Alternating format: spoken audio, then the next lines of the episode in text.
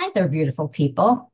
So thrilled to have a conversation today with one of our most popular guests, Martha Creek. And Martha is a speaker, a minister, a leader, coach, consultant, facilitator. She has often been described as having a spirit of innocence, compassion, and generosity, all of which support her in being able to deliver a great deal of information in a profoundly simple, humorous, and attainable way. Hi, Martha. How are you? Hello there. Well, I'm delighted to be here. I feel honored. It's one of my highest privileges. Part of my mission, as you know, from our time together, is to get empowered teachings to the whole of the world. And I delight in this way that that may be that is being made possible here through this podcast. So wherever you are, listeners, I bow to you and whatever inside of you that keeps you enrolling and engaging in um, self awareness, self realization, and learning. And as long as you've got power in you that's leaning you toward that, there's a bounty of ways to fulfill it. And I'm delighted to be any part of that. Oh, thank you so much for being here. Now, I want to start talking a little bit about the science of mind. There's um, Ernest Holmes, and you right now have a um, ongoing, I don't know what you'd call it, a seminar, whatever. But what before I got to Unity, I didn't know anything about science of mind. So can you tell our listeners a little bit about that? Well, it's it's a very ground um, foundational grassroots teaching for me uh, as I was not churched. I was looking at um, teachings and teachers that aligned with what I actually believed. And I was, as I would have conversations about this, what I believe that wasn't exactly what some fundamental beliefs are. They would say, "Oh, you're part. You're you think like unity, or you think like new thought, or you think like science of mind." Right. So to heart and started to look into this. So it's a textbook from the 20s, as I believe, when some of this new thought came into the light a bit about what the movement of new thought is, a different way of thinking that's now called a positive path for spiritual approach or a positive path to Christianity's teachings. Um, Science of Mind was a marriage between spirituality and science for me. And last year in 2023, I did an immersion into the Science of Mind again. And it was a re immersion for me because I used that text over 20, well, 25 years ago now. And mm-hmm. it's been transformative for me over the years. So I did an immersion back into the text. So every single day, in my readings and reflections and contemplations, I recorded it and put it uh-huh. in the uh-huh. YouTube and into um, the offerings of social media and that. Yes. And somebody else has been ex- inspired by the teachings and they asked to make reels out of it, shorter, one minute mm-hmm. or so sessions in it, mm-hmm. and doing that and posting that. That's and great. It's been used now on social media, the Facebook, Instagram, and now TikTok in a new venue for me. And it's amazing to watch people's relationship to these teachings, teachings yeah. that they, like you, had not heard of yet. And it still is in alignment with what they actually believe. Right. And I know Science of Mind, um, it's practical guidance on prayer and meditation and also about building self confidence. And most people today that are struggling, that's the things they're struggling with, that it, they just don't feel like they're who they should be and they don't know how to receive or express love. So, do you think we could all benefit from these practices? Definitely. Even if, you know, every single thing in the world, I believe, teaches me how to do it or how not to. So mm-hmm. it will be an exploration of what people actually believe and think. It'll be a solid foundation for them to get truer and more grounded in their own convictions, what they actually believe. instead of what they're trying to believe or pretending to believe or what their traditions of their family yeah. want to believe that we've never questioned yet. Do I actually believe that or not? And there's absolutely nothing to lose. You know, exploring a teaching like the science of mind does not ask us to give up anything else or to leave our own religious beliefs. That's and important. That's important. It, Let me just and, say for you right now, I just want to back space a little bit because Holmes drew from various spiritual traditions. So just like um, our particular minister at Unity of the Palm Beaches, he can be given a sermon and drawing from Buddhist teachings that apply. And every religion that I know of um, talks about love, you know, and about being kind to your fellow man. And that is so what's so great about science of mind is there is that connection to the divine through a holistic approach. Is that when I'm saying pretty specific? Absolutely. And every that also speaks to what you're demonstrating here for me and the listeners, Mimi, is your growth mindset, your growth minded mindset, which could be a topic for another day if you want to. Yes. And so then somebody with a growth minded mindset will be open to explore teachings like this, even if you don't know if they're for you or not. It's like, I'm going to see what's there. So then we can draw on all the teachings of the world and take what we align with, mm-hmm. take what we feel better from, take what we feel leaves us on more solid ground and use it regardless of what path it was taken. So all paths to one mountain top. So and and to accept for me to accept that not everybody and this is psychologically proven not everybody, even a high majority, if the psychology data is true, 80% of the people, humans, have a fixed mindset. Yes. So they're not open. They're not open at the top. They're not as open to learning or exploring or adventuring or to see is questioning even is that true for me? So it's accepting that that that these teachings and our ways of being are likely for a minority of people. And whatever minority, therefore, we still hold a power to influence the whole as we cultivate our own open mindedness and our own growth, our own expansion of our open mindedness mindset. Wow. And exploring teachings like this would be yeah. an example of that.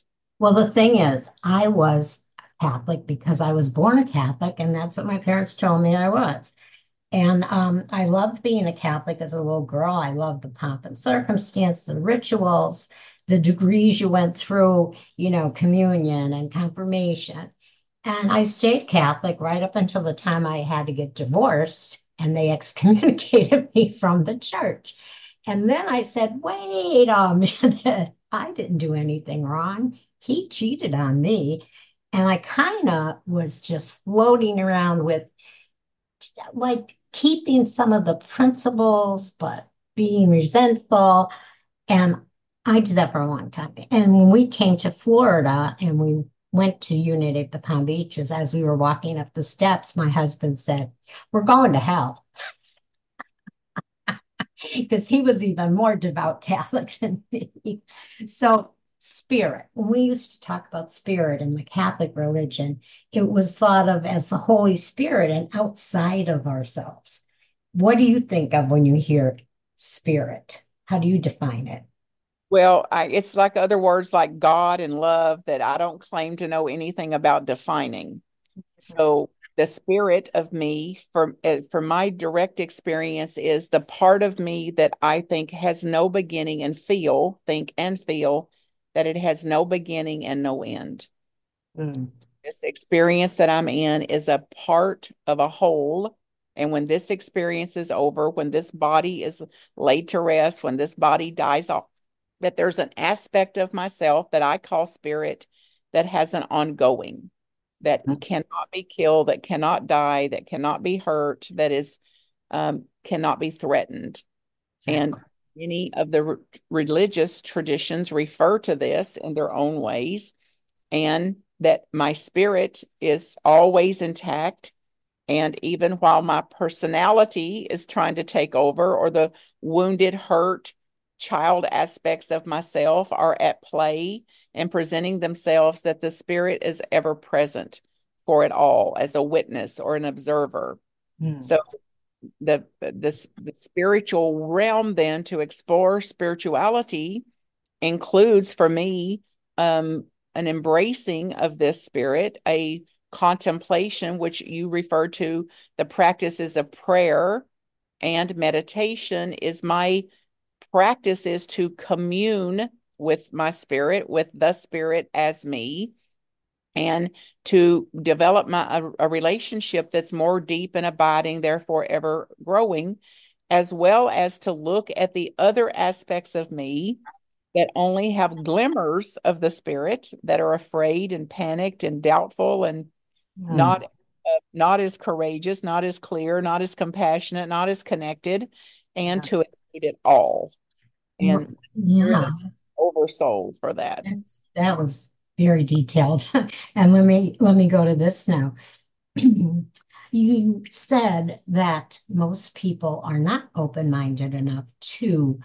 explore things like this.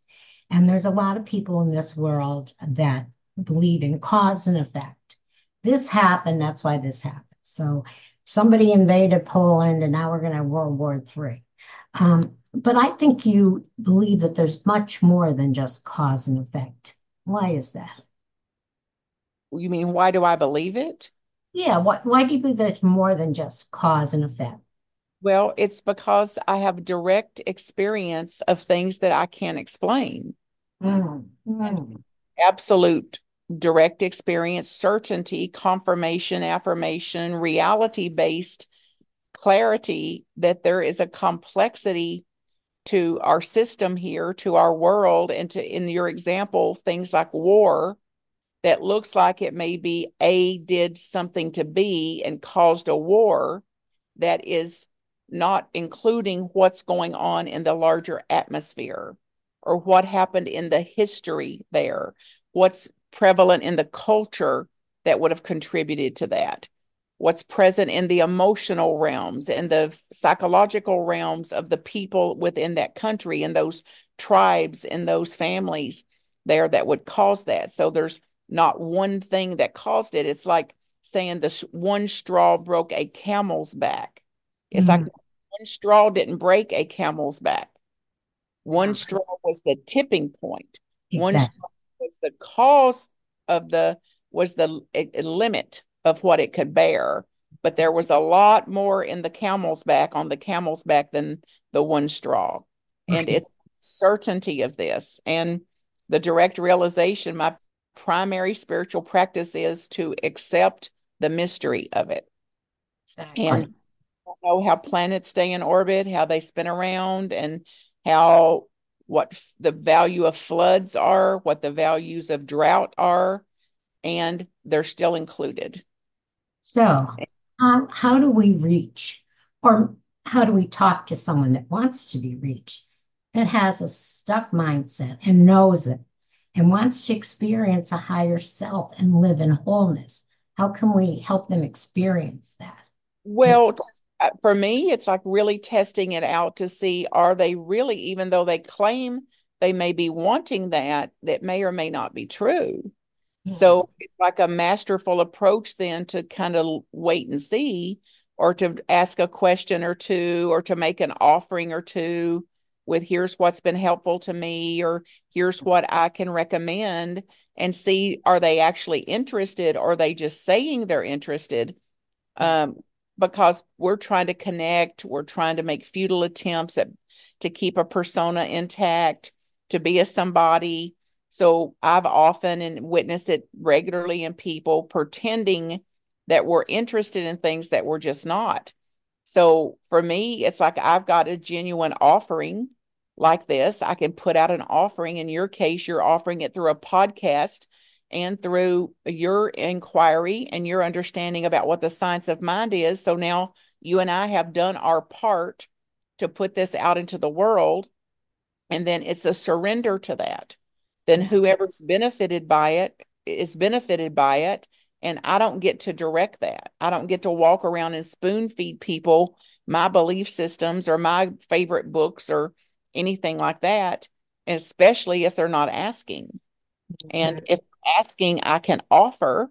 And then if they receive it, if they apply it, then that's that's them. That was that was not my doing. Yeah.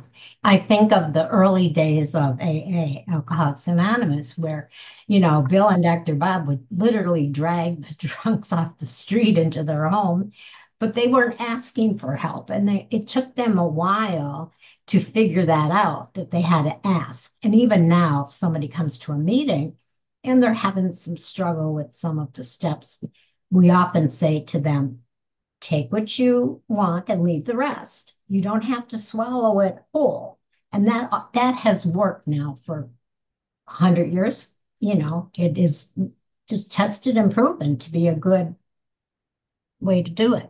So, yes, in that vein, in that example of 12 steps as a spiritual process, as a, an opportunity and invitation for sobriety, and to understand that sobriety is a goal Sobriety is a direction for our life. It's not a tick box exercise. So when you put the cork in the bottle, it's mm-hmm. like the beginning of sobriety. That's not the end of sobriety. Then I've still got to look at all the feelings and all the causes and all the hurts and all the letdowns and disappointments that caused me to reach for the bottle to begin with. Exactly. And that's an ongoing process. I'm a witness to that. So I loved your book, Pearls of Wisdom. And now you recently published a new book called Presence and Potential. So tell us about that. Oh, there it is, right there. Presence and Potential. This is available on Amazon.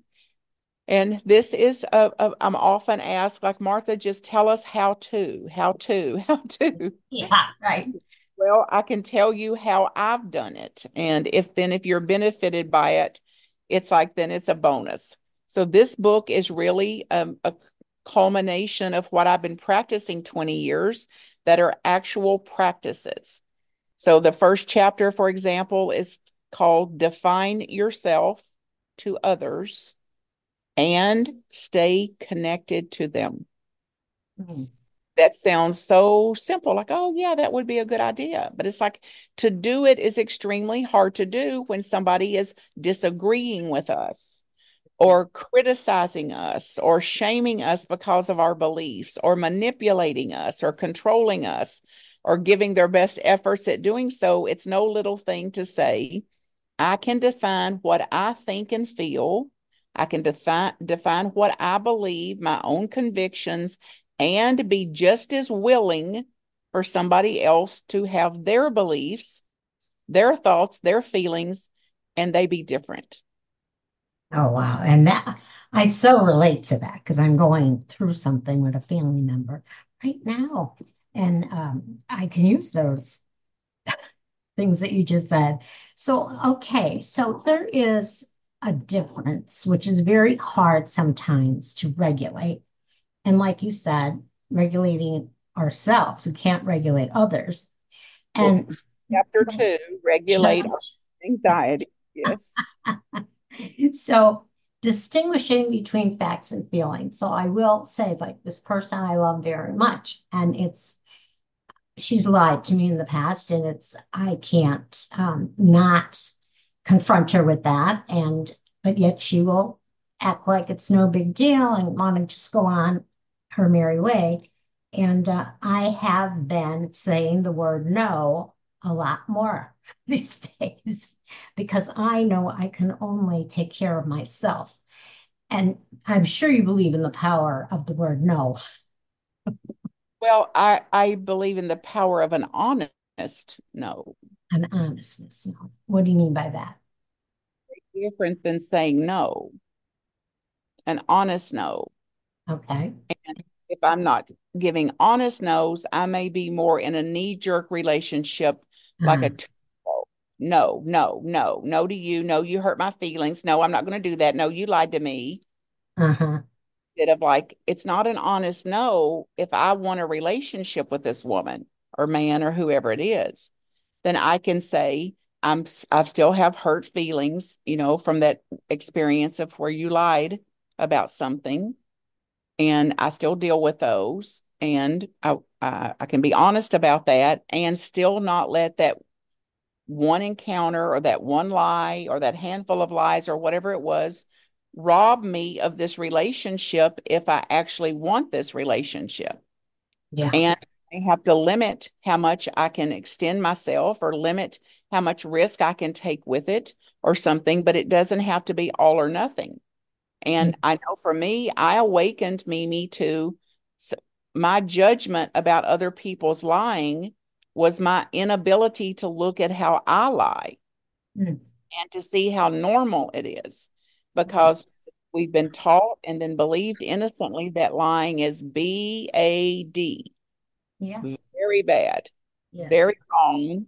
Instead of looking at how people generally lie when they don't feel safe. Uh-huh. They lie when they don't feel like there's room for the truth or that they're going to be okay standing in their truth. And I know I lied to myself that people shouldn't lie, for example. So then I'm under my own spell versus waking myself up to people do lie, people will lie, and I'm equipped for that. I don't have to lose my own sense of empowerment because I'm in the face of somebody lying, not telling the truth or being dishonest. Mm-hmm. And I don't have to live under the spell I'm under that people are going to 100% tell the truth all the time or else. And it's like that's my own lie to myself versus no, people will lie. People in relationship with me will lie. People close to me will lie. Friends will lie to me. And it's included. Mm-hmm. Included, just like other things in the world I don't prefer are included. And I must include them or I live um, more stressed and more hostage to them. Yes, um, that's so true. And it's funny because I, in the process of publishing my third book, which is actually a, a workbook to heal from trauma and abuse, it's called Be Heard Surviving Your Demons. And there is a chapter online. and it's funny. And but I, I list all the different types of lies and my experience with people in those terms of that kind of lying. And then at the end of the chapter, there are questions and reflection pages for the reader, because I think a lot of young people get devastated when they're lied to. You know, like you said, after a while, with age comes wisdom, and we know everybody's going to lie, and we still might be upset, but not devastated, you know. So that's one chapter, and it's, it goes right along with what you're saying. So let's go back to your book. What inspired you to write Presence and Potential? Well, the, my mission, which is to get empowered teachings to the whole of the world. Mm-hmm. And these are teachings that have continued to be, after decades, transformational for me. So I didn't technically write a book, I simply put forward what I was practicing. And from a recording, it was transcribed. Ah. Became, so this is, I have presented workshops on this very material, this exact material for decades now. So it's like this is the next iteration of it. And it meets my goals to serve those who are serving and to get empowered teachings to the whole of the world. And it's like the material already existed. So mm-hmm. get it in print and get it out there. That's my calling. That is my fulfillment. I've done my part. And then for my birthday month, which which is February, mm-hmm. I read the book out loud and recorded it and have released a chapter a, a day during February. So by the end of February, the whole book will be out in audio visual form, mm. And audio for people that can't read, won't read, can't buy a book. So I've made the material accessible that way at no charge whatsoever. Yeah, I know the feeling. Um, how do you think um, personal experience or stories in your book? Um, can you share any of those, like a personal story that's related to the themes in your book, like we just talked about? Well, many, including well, um, my awakening to lying. That okay. I, when my baby brother, who was alcoholic and was in a rehab center, and the family was called to go in there to uh, be part of their recovery, their 30 days of rehabbing and recovery. Yep.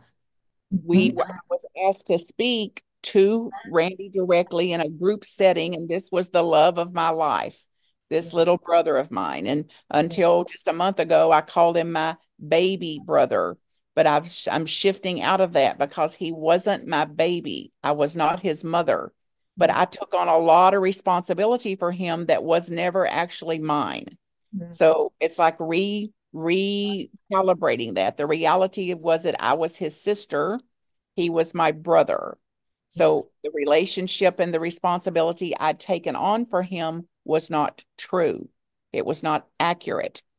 And as we were sharing what the pain to us was of his using and alcoholism and getting arrested and in jail and not caring for his family and things like that, what I heard myself saying over and over in that session was the lying. The lying is what's so painful. Stop the lying. Stop the lying. Stop the lying and I awakened to it. Like the chances that he will quit lying are zero.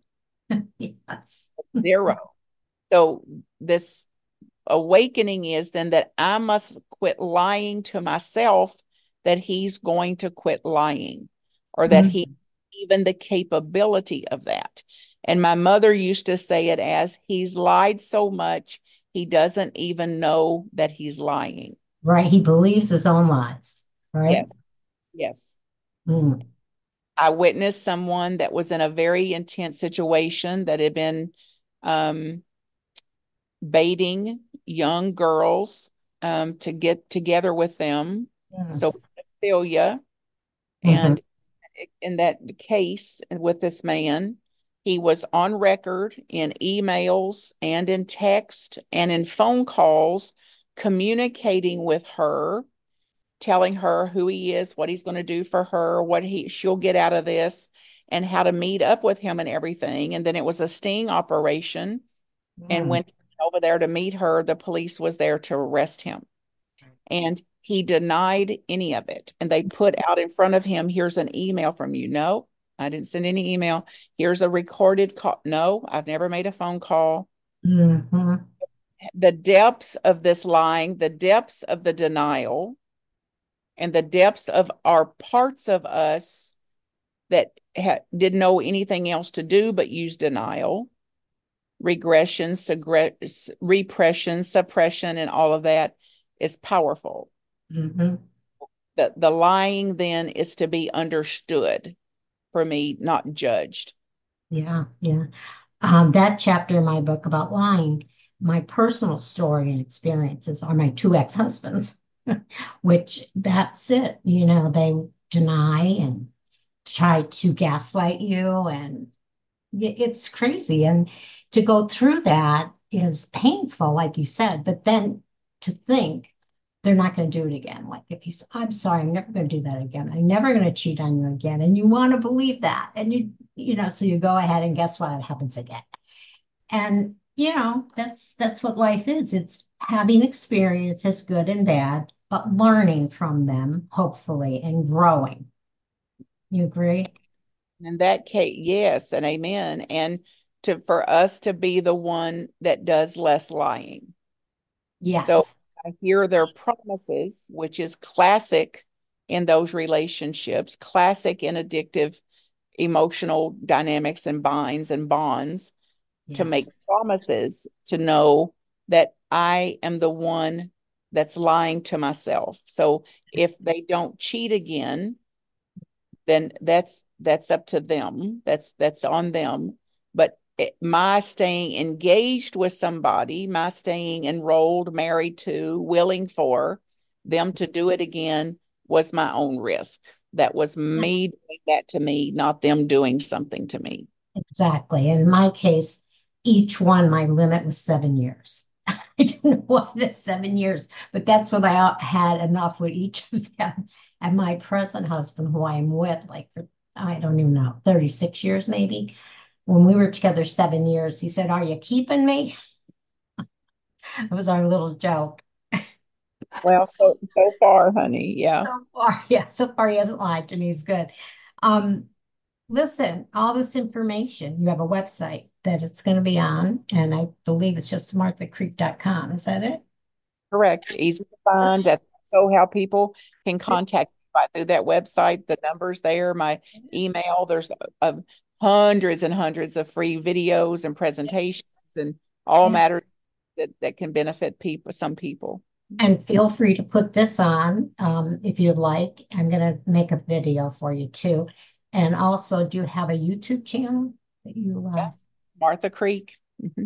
Darko. Okay, good. Yep. And all that science of mind teaching, the whole year of immersion is out there, as well as these rules and various talks and podcasts and things where people um, explore like you are here today. That's all available there on that YouTube channel. That's great. And I put all this out on my social media too, and on my YouTube channel and my podcast because I'm trying to help others. That's my mission to not have to be in pain as long as I was in pain, to maybe find the journey, the road, the right turn a little sooner. So thank you so much, Martha, for coming on. I always love talking to you. you You're know. very welcome. You're very welcome. I'm glad. I appreciate the invite and whoever's listening, you do not have to do this alone. Whatever you're experiencing, you absolutely, there's support for you all around. And you cannot do it wrong, even when it looks like you're doing it wrong. Stay the mm-hmm. course, do what you can. And it'll take longer than you like. So it is a life's work, not, not, a, not an overnight enlightenment journey. But it gets easier once you learn, once you know the road you're on and how to stay on the right road and what to do. Thanks again, Martha. And we will have you back again in a couple months to talk about mindset and the growth of your mindset. Okay. Blessings, everybody. Thank you, Mimi. Thank you, honey. Bye bye. Um,